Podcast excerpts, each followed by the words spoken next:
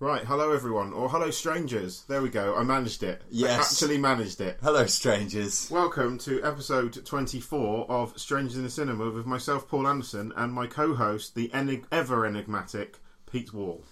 Uh, yes, uh, great to be back, man. As always, for episode twenty-four, uh, away from the hex of episode twenty-three, which haunted our, our lives and dreams. Yeah, I love how we got that number 23 thing working all the way through. No, we didn't. But anyway, we'll, we'll move Yeah. on from that, I think. But Right, yeah, so for this week's episode, as usual, we're going to be running through our journey in the cinema from the popcorn counter through to coming attractions. Then we'll do a feature review. Today, actually, we're going to split into two feature reviews, so you're getting more for your non existent money. And then to credits, where we'll give credit to something really, really awesome. Um, first of all, though, generally, man, how are you? and well, I ran five kilometres. Five, count them. Five, Five kilometres. kilometres, yes. Nice one, nice Yes, which if any listeners know me, then that's quite an achievement for me because my hobbies involve films and video games, and that's been it Well, for the last many, I- many years. I so hope that when you were running those five kilometres, you were at least listening to like a film show or. I was something like listening to, I've listened to the episode number 23 at least 74 times, which has made it our, probably it's going to be our best performing episode, I think. So. Yeah, great. um, I haven't told you that before now, but all those clicks are me or possibly my mum who listens to these on a regular basis. So But thank all- you, mum. But all joking aside, listeners, no, thank everyone. Well, thank you very much, uh, whoever you are at the the other end of this exchange, for downloading and listening to the last show. Because yeah, it's done really, really well. We're really encouraged by that, and so much so that we're toying with the idea of doing a weekly rather than bi-weekly show. We'll see how it goes. It depends on support and you know continuing downloads and stuff like that. But we'd love to do it if we have the opportunity. Um, without wasting any more time, though, Paul, um, should we get straight into it? Let's. Yeah. Well, uh, as you know, we step up to the popcorn counter at the start of every show and we take uh, either sweet or salty or some other variety of popcorn, which is an indicator of what we think about a particular film.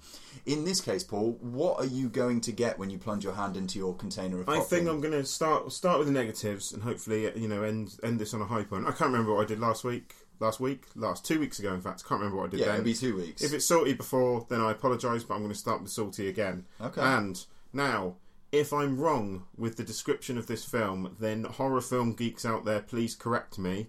I do tend to pride myself on knowledge of, of these matters, so I hope I've got this right. Okay. So, I'm going with Zombie Flesh Eaters 2, Okay. aka Zombie 3. Right. or Zombie 3, aka Zombie Flesh Eaters 2, which I think is the correct order of the titles. So it was but a year ago that you and I went to see a screening of Zombie Flesh Eaters, the Lucio Fol- Fulci movie. Um, kind of beautiful, kind of weird, fairly horrifying, fairly seminal, and sort of a cult hit. So this is the the follow up to that. Yes, I want to explain the titling of the film before I get into the, the calibre of the film itself. So, Okay, keep it concise. I will try and keep this concise. George A. Romero's Dawn of the Dead was originally released as a film called Zombie. Okay, The film that became known as Lucio was Lucio Fulci's Zombie Flesh Eaters was originally released as a film called Zombie 2. Lucio Fulci has co-directed this with someone else who I've completely forgotten the name of, but Fulci does have the main directorial credit of this. Then released a film called Zombie 3, which has become known as Zombie Flesh Eaters 2. If I'm wrong, horror geeks out there, correct me. I don't think I am. okay, I believe you. So, to get into the meat of the film, um, unfortunately, it's just not very good. Whereas I really love the original film. It's got it's got everything that. Sure, surely you can't get into the meat. Surely you got in, get into the flesh. Get I into mean, the yes to, to take like- to take the flesh from the bones of of Zombie Three, aka Zombie Flesh Eaters Two, or vice versa. yeah. Um, it's just a bit flat, to be honest. It feels it feels a bit like a lazy retread of Return of the Living Dead. It's got some unintentionally hilarious dialogue. There are there is some pretty good gore, which you'd expect from a Fulci film. A couple of half decent set pieces, but the whole thing just feels a little bit flat. As I said, there's you know just to as I said, it, it does feel like it's a lot like Return of the Living Dead, where you've got this kind of gas that's released and the military try and shut things down. Just feels a bit like a just a poor man's version of Return of the Living Dead, really, and it's it's just a bit flat and not very good, to be honest. And it was one of those films where I think I've I've called you on this before, where we've watched certain films in the cinema and you keep looking at your watch. Yeah, and I know right. that's when you're bored. And I kept looking at the, the the timer on the front of the Blu-ray player as I was as I was watching it, and I thought, "Eh, "Come on, come on!" Fifteen minutes has gone, and then two minutes had passed. Yeah, I mean- and then again, I was just, and it's only like a ninety-minute film, and it felt like it was on for about three hours. Well, and that and that's like you mentioned. I mean, you're more of a horror aficionado than I am, and it's pretty damning if you're watching a horror movie that you know is at least in a lineage of things that you. if are, I can't, if I can't take entertainment out of a Lucio Fulci film, then he's doing something seriously wrong. something has gone awry. Yeah. yeah. So this one thumbs down as far as you're concerned. two two thumbs down or two thumbs bitten off. Love it. Um, I'm going to take a, a slightly weird turn because we did say to you guys in previous episodes that sweet and salty are not the limitations of the popcorn counter, are they? Um, I'm going to go for a different variety of popcorn this Oh. this, this show, Uh-oh. uh, episode 24. It's a brave new world. Um, stale. I'm going to go stale. Stale, maybe with like some bits of popcorn in there that just taste really weird, and you like didn't really expect that you were going to have those. They're sort of mixed in there. If So stale then. So if salty's bad, stale is what? Stale is- Offensively mediocre Yeah, or well, just I don't know. I mean, you know, take what you will from what I say about Gavin O'Connor's um, film. Well, Gavin O'Connor, the director of the film, The Accountant, um, on general release at the moment, starring one Ben Affleck as. Okay, the way I'm going to try and summarise this, it's a bit like um, let's make it concise, as I was trying to get you to do too. It's a bit like um, X Men Autism Edition okay. let's say. Um, I say this because I'm this, sold. this, is a, this is a film uh, starring Ben Affleck, which is a about. So like Rain Man with superpowers. yeah, yeah, yeah. You're not far off. Uh, it, it's about an accountant, uh, as you might expect, played by Ben Affleck, who is autistic. And at the beginning, we get some establishing stuff about going to a doctor and finding out that he is behaving differently from the other kids and so on. And then you find out that as an adult, not only is he a, a supremely gifted accountant, but he also is a supremely gifted fighter and handler of a weapon. And you think you combine those things together, and you might have a recipe for you know great success. You're going to get have That's an action in there. unusual. That's an unusual character. I wouldn't normally attribute any. To, I mean, I don't get me wrong. I don't know any autistic accountants, and I'm certainly not taking away the ability of any autistic You need to people meet to some to people, fight. Paul. Seriously. Um, but it doesn't strike me as, as a fit for an accountant to be um, a badass, for want of a better yeah, word. it's not really a fit for the film either. To be to be completely frank, um, Ben Affleck commits himself wholeheartedly to this role. He does. You can see that he's he's well intentioned. And he tries to give his all to going sort of method on being autistic.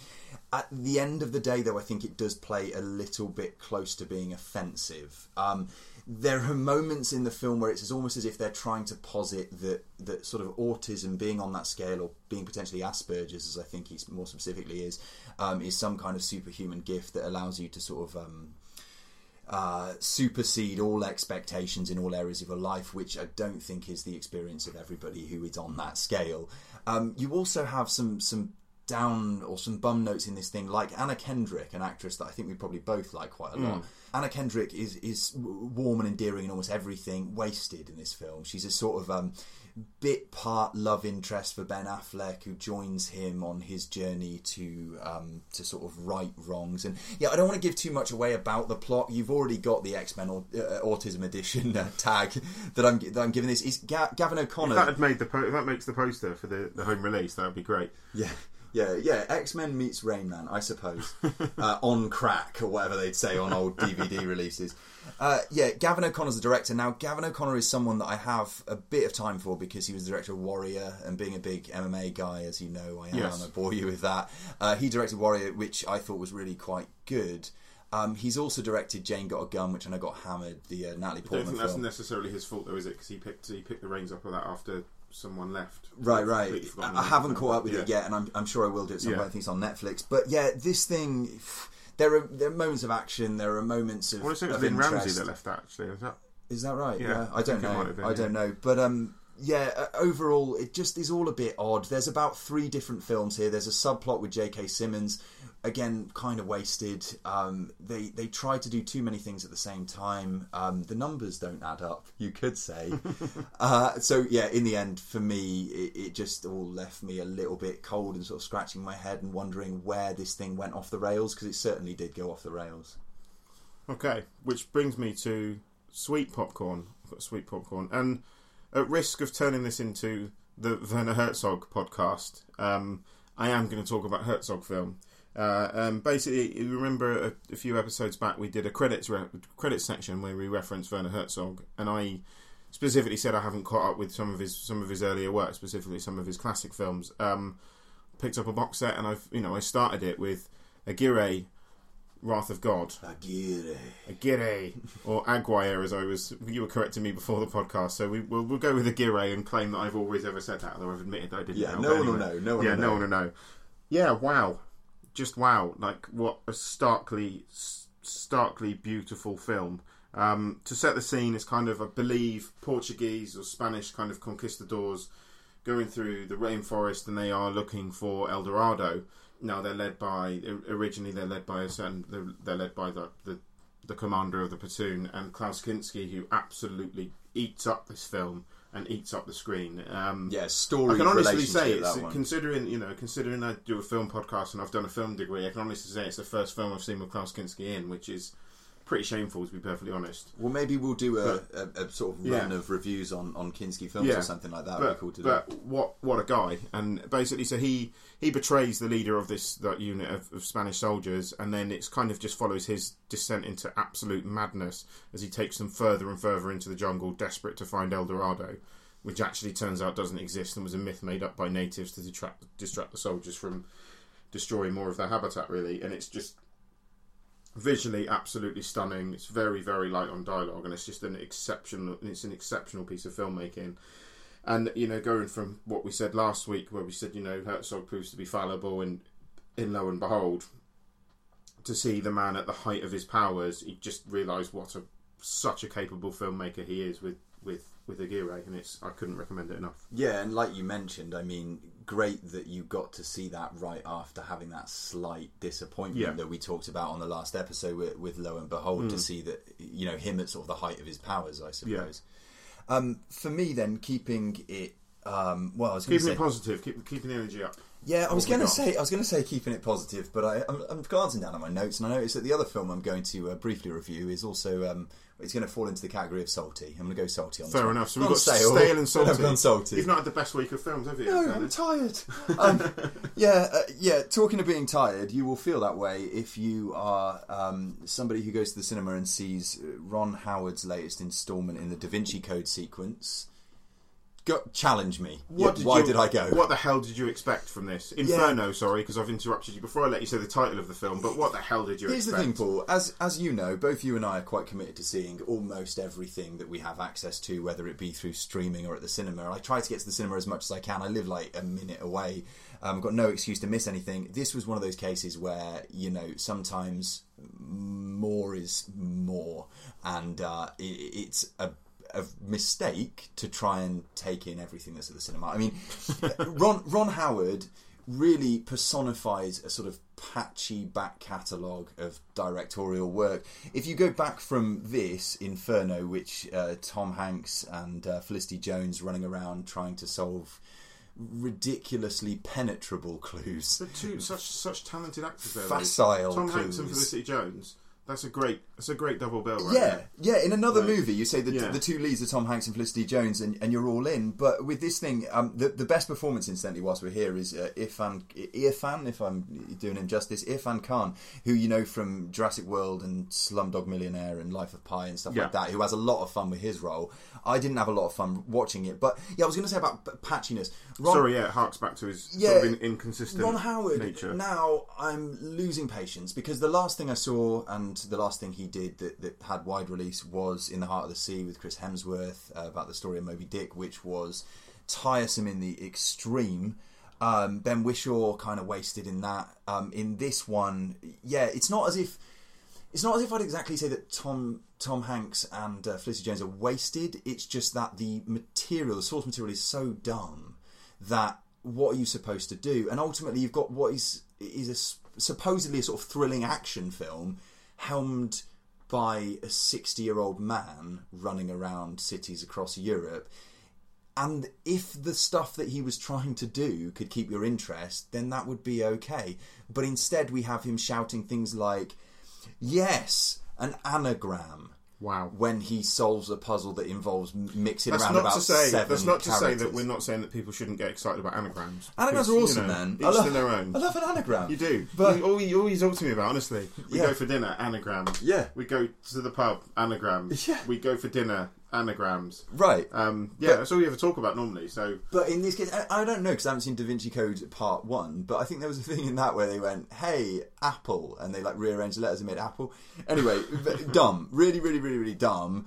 Um, and it all feels like we're all supposed to be invested in something that's so on the face of it stupid that it's very hard to, you know, really d- even dip your toe into believing any of this nonsense. this is the whole conspiracy kind of Illuminati thing. Yeah, they're I- still on that, that I kind have of no or- time for it, man. I don't know about you, but I have no time for it. I have no time for the Dan Browns of the world. I have no time for the Alex Jones or whatever that guy's called on the internet who shouts about conspiracy theory. I just have no time for it. So this wasn't the movie for me. I should have expected very little, and I got probably even less than I expected.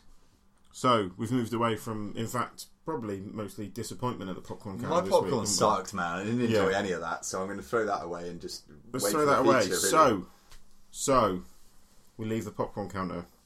We get into the cinema, and what happens when you get into the cinema is not what happened to me when I went to Cineworld to watch a film I'm going to talk about later. So not only a Cineworld now not showing, I'm going to go into a Cineworld rant here now, which you weren't expecting, so I apologise. this is like our it. this is our most So- pervasive theme, just slagging off Cineworld. so basically, so for weeks now, for months now, Cineworld have not shown trailers in the correct aspect ratio, and when I've questioned them on it, they just said that's just how it is, which is annoying. yeah. Fine, that's annoying. So went to the IMAX, the trailers in the correct aspect ratio. Hooray! But all the lights are on in the cinemas, you can't see the fucking trailers. Boo! Bleep that out, Connor. So yeah, I've, uh, I've sworn in the last three episodes, I think, haven't I? But normally around Cineworld as well. So now the lights are so high in the trailers, you can't actually see the trailers on the screen. So anyway, you were excited for the trailers. Coming attractions, You don't know. go. I don't know because I couldn't see any. I couldn't see. We did. We were talking about what coming attractions we were going to do, and I went. I can't remember the trailers from Doctor Strange. Give away what I'm going to talk about in a minute, but never mind. Yeah, because actually I couldn't see them. So once again, cheers, Cineworld Cheltenham. Job well done. Anyway, enough of my negativity. Boom. Hit Okay. with a coming attraction. I'll get positive. Uh, don't ever clap on the podcast again. That's going to blow someone's eardrum.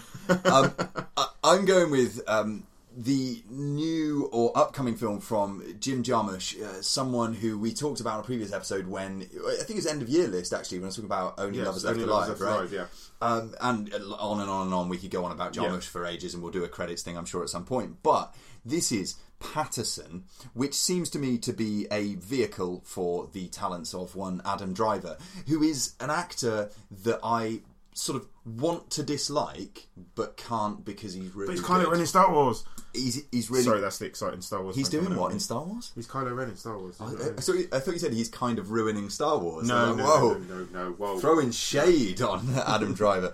But um, yes, this one is described as uh, Paterson. To repeat the title, is described as set in the present in Paterson, New Jersey. This is a tale about a bus driver and a poet. And when I hear that this is a tale about a bus driver and a poet, it kind of makes me want to stab out my own eyes.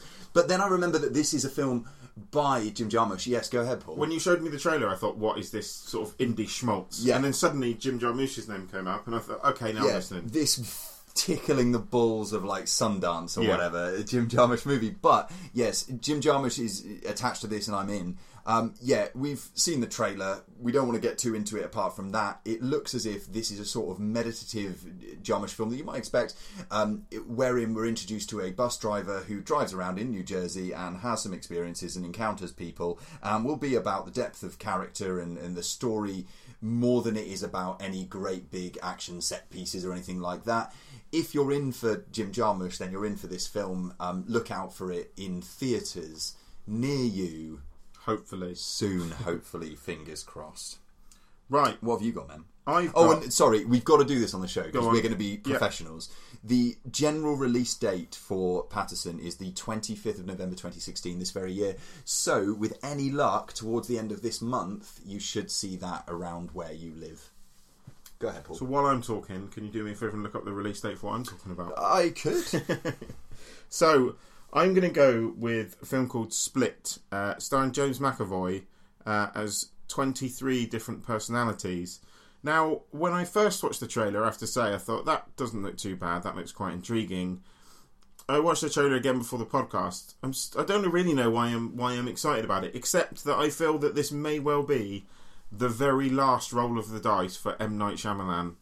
Um, I don't personally think he's made a great film since Unbreakable, and I think Unbreakable is his best film, but he is capable of putting some tense films together. James McAvoy should be interesting to see what he can do with 23 different split personalities.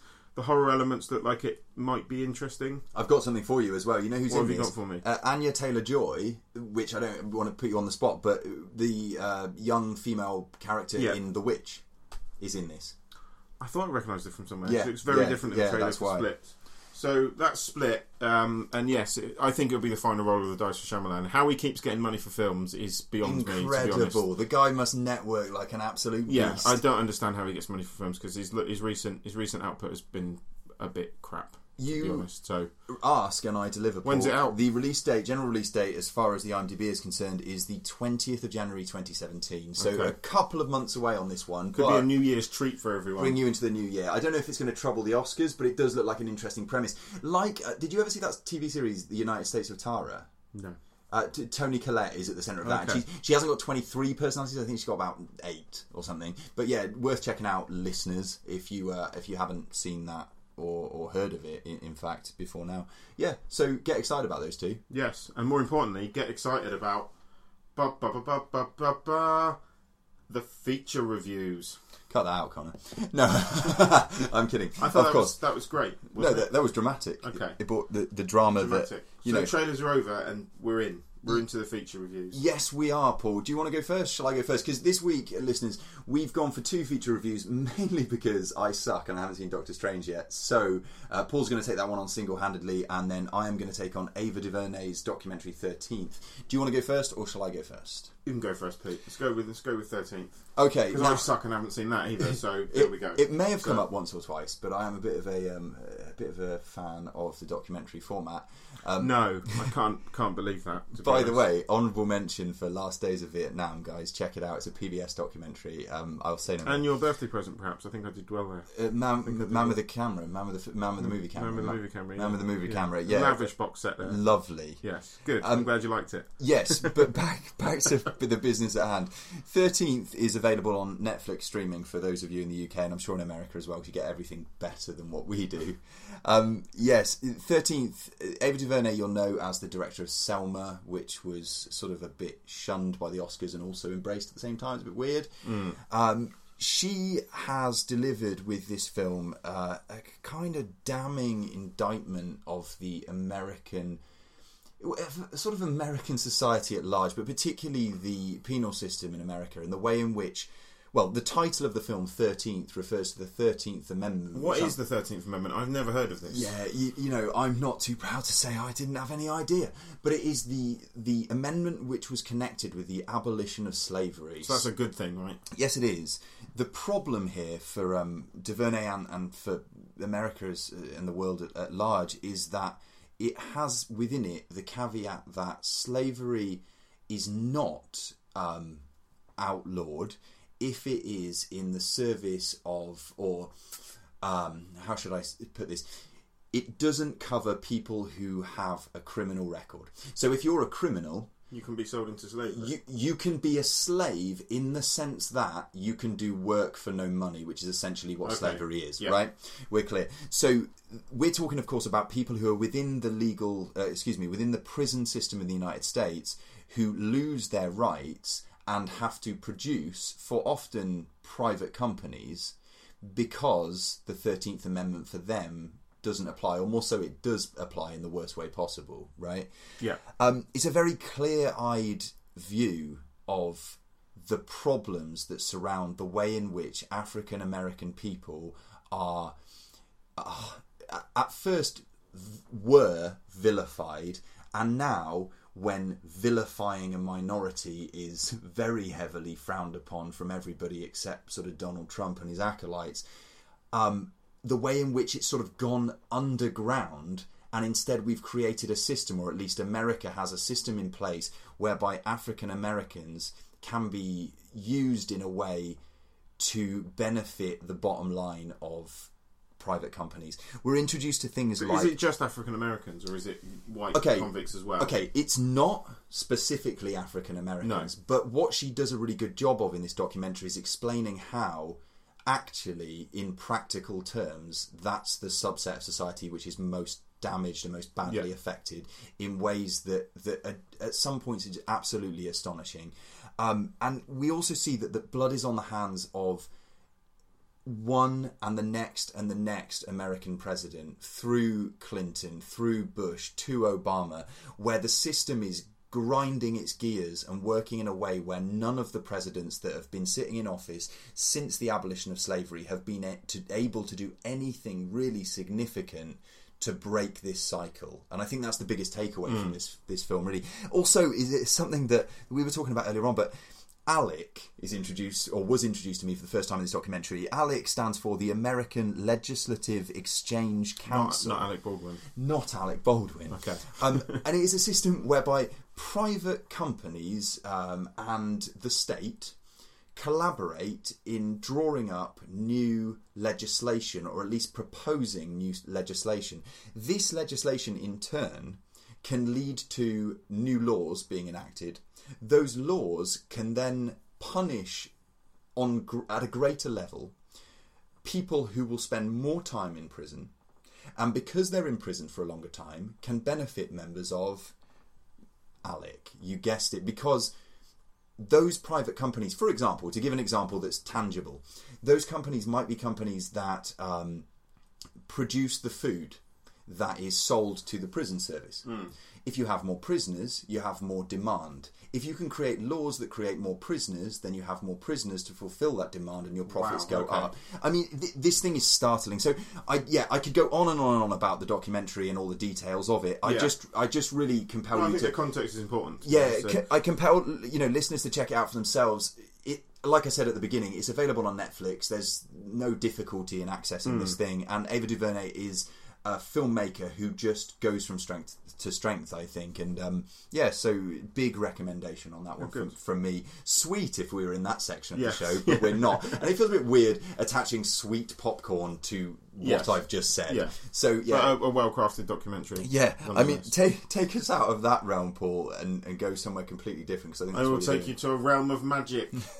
um, in a film that, to be honest, isn't all that magical. It's okay. So, Doctor Strange, uh, directed by um, everyone's favourite director, Scott Derrickson. Oh, Derrickson, Yeah, everyone's favourite. Um, who who has made a number he? of those horror films that all are exactly the same, but are all called something different. I want to say he directed I'm going to tell you. Sinister. I'm I want to say you. Sinister, but I've got a feeling it's the other one. He wrote Sinister. Insidious. Did he direct Insidious? Uh, let's have a little scan down here, listeners. Bear with us for a second. Uh, yeah, Sinister, director and writer. Okay, so it was Sinister. The Day okay. the Earth Stood Still, also yeah, the that horrible remake of the Day the Earth Stood Keanu Still. Reeves So, one, right? directed by Scott Derrickson. So yeah, I was a bit wary of this. Doctor Strange is another. Just to set some context, it's the next in the series of Marvel, the continuing series of Marvel films starring Benedict Cumberbatch as the titular Doctor Strange, um, supported by Chiwetel Ejiofor. I think I did well there. Tilda Swinton and Mads Mikkelsen. Wow, what a cast! What could really go wrong with that cast? Thankfully, from the cast perspective, not much. But we are very much in.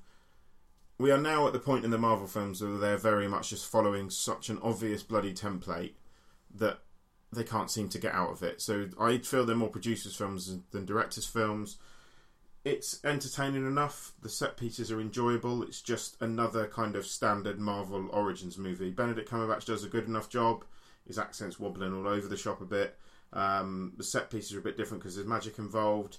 But we fall into this, as I said a minute ago, we fall into the same traps where you've got a bit of a crap villain, to be honest. A completely underused Mads Mikkelsen, which is a shame because Mads Mikkelsen's awesome. Hmm. Tilda Swinton gives. They all give good performances. T- Tilda Swinton's good in this, though. Tilda I- Swinton's really imagine, good in it. Yeah, Tilda, Tilda Swinton's really good in it. Benedict Cumberbatch, Benedict Cumberbatch is, is good in it. Everyone's decent in it. It's just it's just feels so generic now. And you know, I've been kind of a, a staunch defender of the Marvel films for a while now. And I think even even the most ardent fans of the Marvel films must be sitting there and going, "These are all the bloody same." Yeah. Um, the magic puts an interesting twist, slightly interesting twist on things. You've got some Inception-ish set pieces that are kind of cool.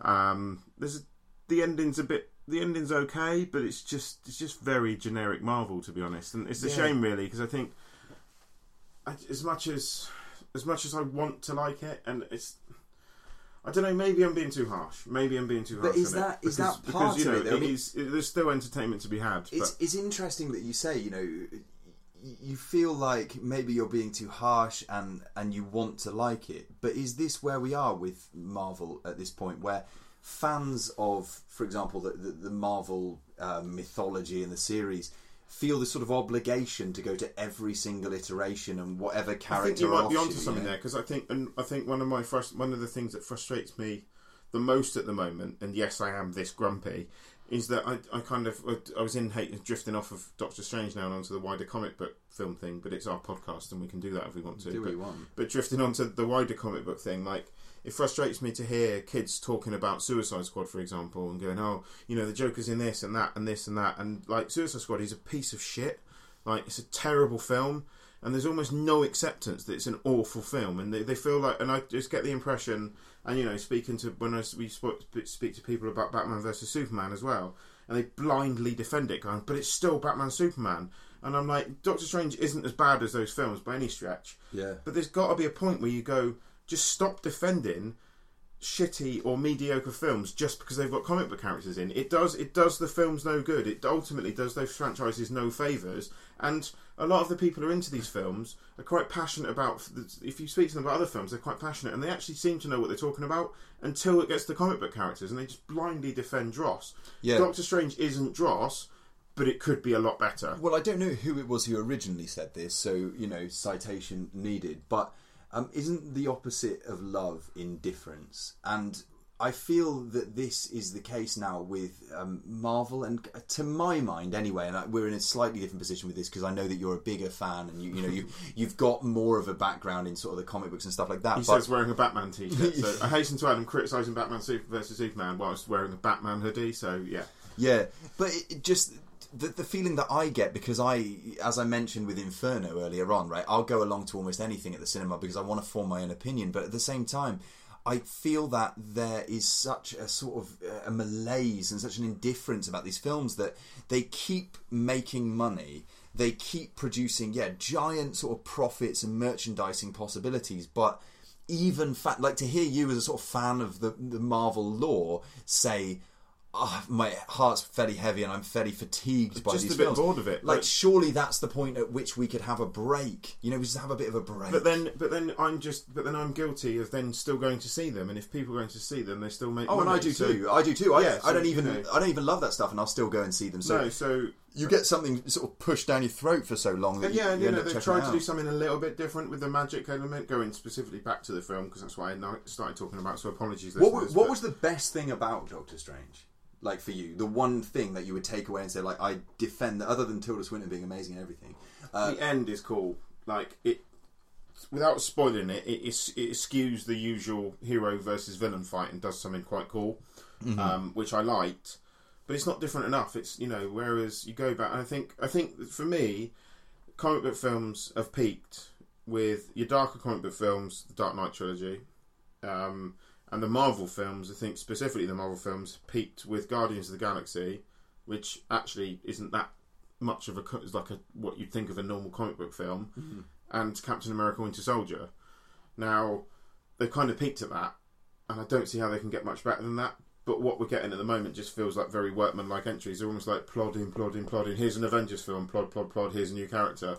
And the trouble is, there's inherent similarities between the Marvel characters, which is okay when you kind of read the comics because you'll find that not everyone has read all of the comics. Like, I've never read a Doctor Strange comic, for example, and I haven't Sure. read many of the Marvel comics, but I've read some of the X Men. I've read a bit of Wolverine. I'm kind of more familiar with those characters, and certainly I am with the Avengers. But because they all come up so close together, you're like sitting there and go, "Well, Doctor Strange is just the same as Iron Man. Hmm. Like he's just a rich guy who loses, who has an accident, and then is bought, but you know, gets Iron Man gets the suit, Doctor Strange gets powers, and you just like, it's almost too close together. So they just feel Yeah. It just feels Well, they come as- so- yeah they're trying to keep it fresh, but it's just not. And they come so thick and fast. I mean, to me, I know it's been probably a few months, but like even Suicide Squad doesn't seem that long ago. No. Like Batman vs Superman doesn't seem that long ago. No. And now we've got the next thing and the next thing and the next thing, on and on and on. So yeah, um, I was going to say, o- it's okay for what it is. It's okay, um, but it's not. It's not vintage. It's not a vintage comic book film by any stretch. And just maybe slow down on them. when, when you're disappointed with that stuff, don't you just go like, oh, if only uh, JCVD would like reboot the Kickboxer franchise. because Yes. because that's the thing I've seen recently, and I'm not going to review have- it now. yes. But um, the reason I thought about it is because you mentioned uh, Winter Soldier, which has in it one George Rush Saint Pierre. I'm going to shoehorn in MMA, and he also turns up in uh, Kickboxer Vengeance, which is really awful, but like really awful in a hilarious way. Where I recommend meant it to watch that, I recommend actually. it to I to everyone. watch that. They, they, they put Gina Carano in it, a famed uh, female MMA fighter, and she does zero fighting, no fighting for the entire Wow, film. because she's not the greatest actress. So yeah, d- don't put all your eggs in the basket of uh, the Kickboxer Yes, series or- if you're giving up on Marvel. or go and yeah, go and see Doctor Strange if you really like your Marvel films, and I'm sure people will claim to have loved it. They're lying. Um, it's oh, it's just okay. Yeah. Fair enough. So, this brings us to The credits are rolling. Credits are Rolling Man.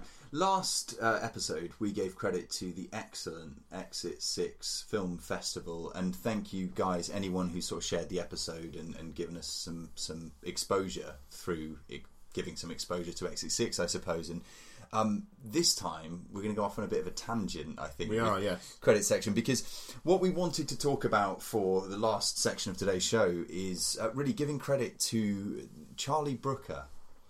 Can um, you explain perhaps- why? Well, Charlie Brooker for for the TV series Black Mirror. So we are talking a bit about TV here, but sort of as a, as a wider credit for the the gap between film and TV kind of no longer exists really. And whilst Black Mirror is technically regarded as a TV series, it's kind of we would see it's kind of like a series of short films really.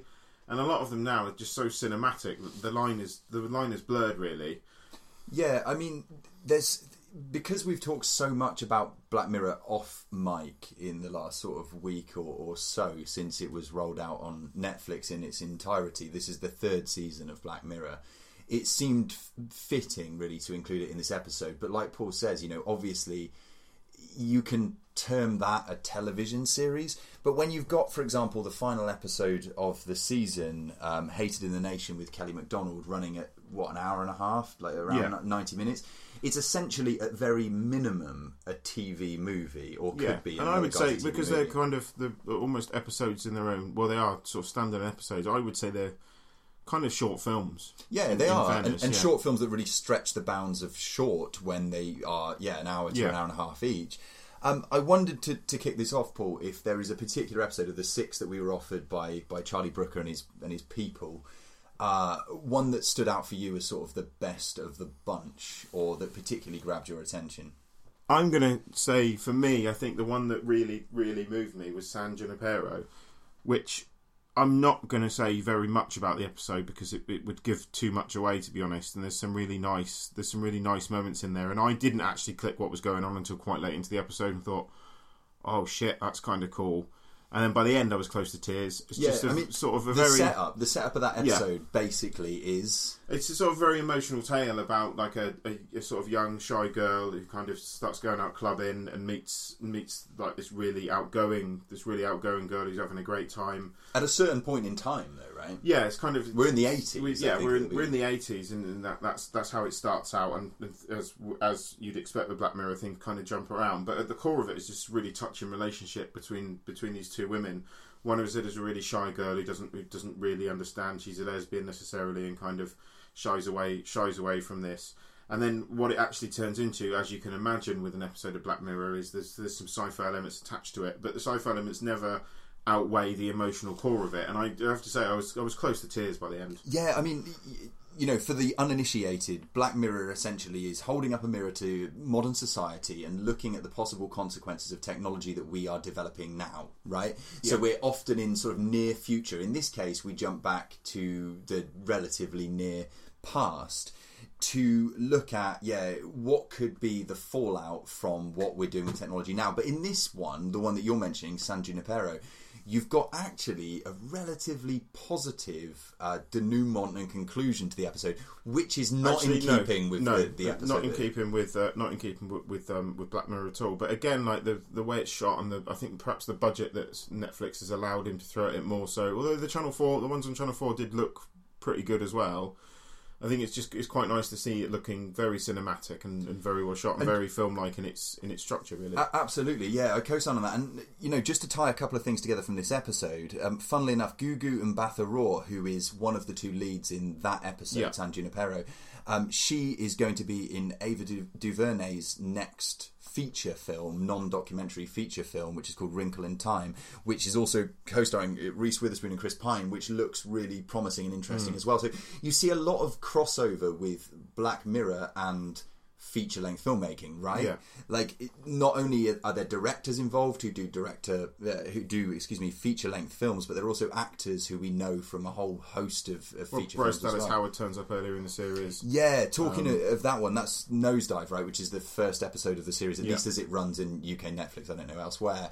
Uh, which is all about how society, well, kind of is and could be more so governed by ratings for individuals. Is that the one that's exactly like the MeowMeowBeenz episode yeah, of Community? yeah, you brought that up, and it, and I really that It's quite, see, we're talking about TV now, and we can just sit there and go, "Oh my god, talk about these TV shows." We'll Yeah, try, and, but- we'll try and keep focused. but but- here's the thing, though, man. Like you say that, and I agree with you. But at the same time, you know, we are not alone in our views of films being informed by now our views or viewings of sort of premium or prestige hmm. television or whatever you want to call it, streaming television, and vice versa. So when you sing the praises of something that you've seen as a streaming series on Netflix, for example.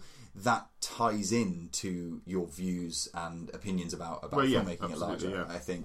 Um, apart from that, one that I wanted to bring up because I think I had you in mind when, when I saw this one was playtest.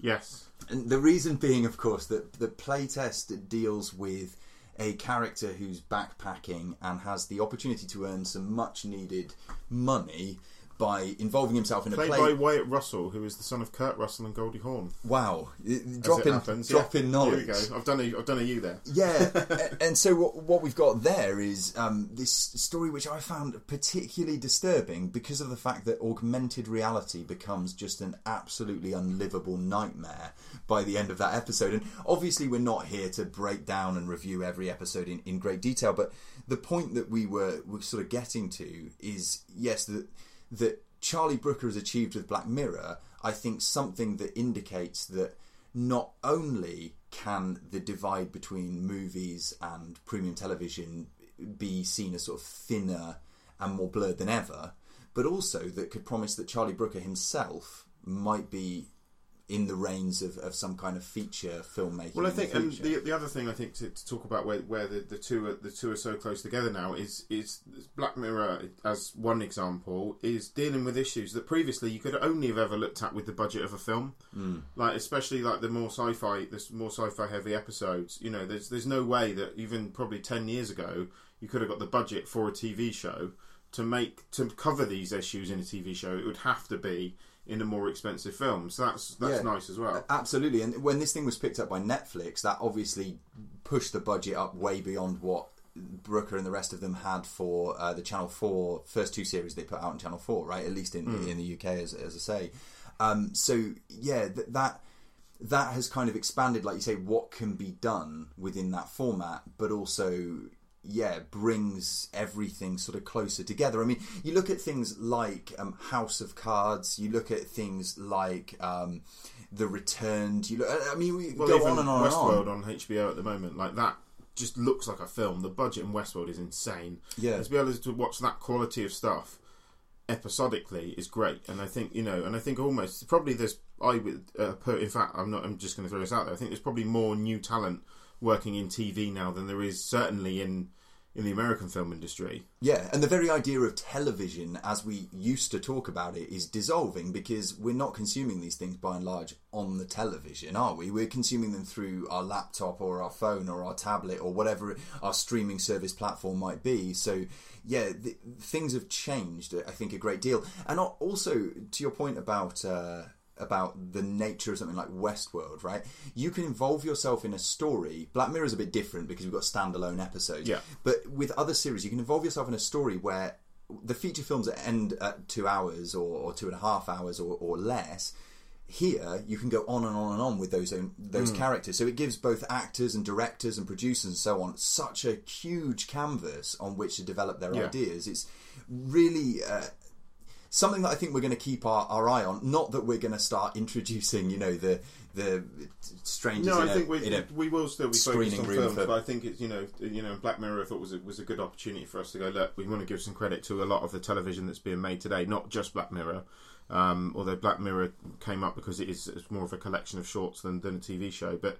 I mean, Westworld for me, as, as I mentioned, as I mentioned just, just a moment ago, is just blowing me away at the moment. And Hmm. to think that, that something of that quality is made for television, just you know, shows you how far we've come. Like, Yeah, another one recently that, that I got into um, at home is uh, Man in the High Castle, which throw, it shows through Amazon rather than Netflix. And again, that could be a feature film, but because it isn't a feature film, it actually gives it a lot more freedom to expand the world and do a lot more world building that you would get with with purely a feature film, and also not having to be within the constraints of the sort of release schedule that sometimes um, it really has a negative impact on the way in which filmmakers can produce feature films. So, yeah, we give credit this week to Charlie Brooker, but not only Charlie Brooker, to the people who are really at the vanguard and forefront of making this of kind of cinematic television for one yeah, of a, for, one of a, for I think that's a good word for it, actually. yeah, yeah, it almost needs a different name now when television starts to feel a little bit uh, outdated. I think is a tag for that. But um, yeah, not meaning to get outdated or overstay our welcomes ourselves. I guess we should wrap things up for this particular episode of the show. Um, Paul, anyone in particular that you want to give shout outs to before we bring this thing in? give shout outs to this week. Yeah. Um, Westworld that, again. that's, yeah, that's perve- Westworld is blowing me away at the moment. I absolutely love it. I've got to get on it. To be honest, I, I'm behind the curve because I'm yet to watch a single episode. The pilot is one of the finest pieces of television I've ever seen. Oh wow, this is Just, high, I'm high throwing that down indeed. there. I'm throwing that down there. But yeah, Well, yeah, that leaves us just to say then, um, as we do every time, that you can get in contact with both of us, the Strangers, through Twitter um, at Stranger Cinema. Um, obviously, through the Facebook page, Strangers in the Cinema. All of the episodes of the show back catalogued, uh, all the way back to the, the very earliest ones that we did, are on SoundCloud. Please do what you can to spread the word, share the show, comment on the show. subscribe. Please review. Let us Yeah. know what you like. Let us know what you don't like. Th- That's Talk to us. a really important point. If you've already got the show in the list of stuff that you listen to in your list of podcasts, there's so much out there at the moment. I know that. We're just looking for a little bit of space in there. Subscribe. If you subscribe, that supports us, that helps us out, and that gives us the sort of confidence to go forward and make more of this stuff. And, and maybe, even as we mentioned before, to, to go weekly rather than bi weekly, which would be fantastic, I think. So, Yeah. yeah that just leaves uh, me, P. Wall, to say uh, goodbye for this time. And uh, Me, Paul Anderson, say goodbye, strangers. Twice now. I've got that. goodbye, strangers.